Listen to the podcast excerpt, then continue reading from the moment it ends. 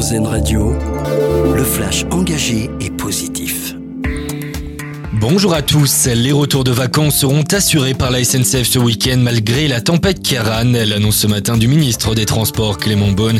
Le trafic ferroviaire a déjà pu reprendre aujourd'hui dans certaines régions qui ont été touchées par les intempéries. Dans le même temps, l'appel de la première ministre dans le Calvados. Elle a demandé aux Français de rester vigilants. Elisabeth Borne qui était ce matin dans une caserne de camp au lendemain du passage de la tempête. Cette tempête qui a aussi été marquée par des actions héroïques du côté de l'heure, notamment dans la nuit de mercredi à jeudi un cheval qui s'est retrouvé coincé dans une piscine.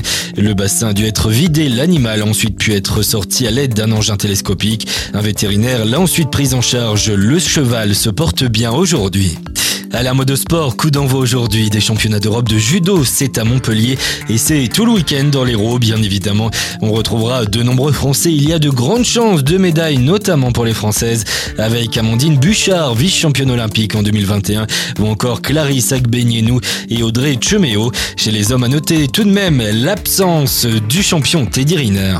Le musée océanographique de Monaco a franchi le cap du millionième visiteur depuis l'ouverture de l'exposition Mission polaire en juin 2022.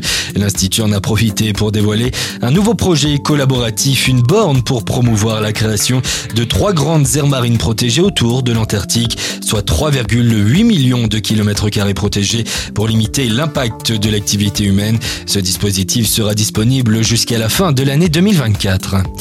Et on termine par votre info solution avec euh, ce concept pour consommer de manière plus durable. C'est à Strasbourg et ça s'appelle Kaléidoscope. C'est un nouveau tiers-lieu qui se donne pour mission d'être la vitrine de l'économie sociale et solidaire. Il regroupe différents acteurs, tous engagés pour une consommation plus durable.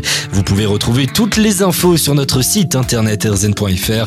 Vous retrouverez aussi le podcast. Bonne journée à l'écoute d'Erzen Radio autre vision de l'actualité. C'était le flash engagé et positif d'Airzen Radio.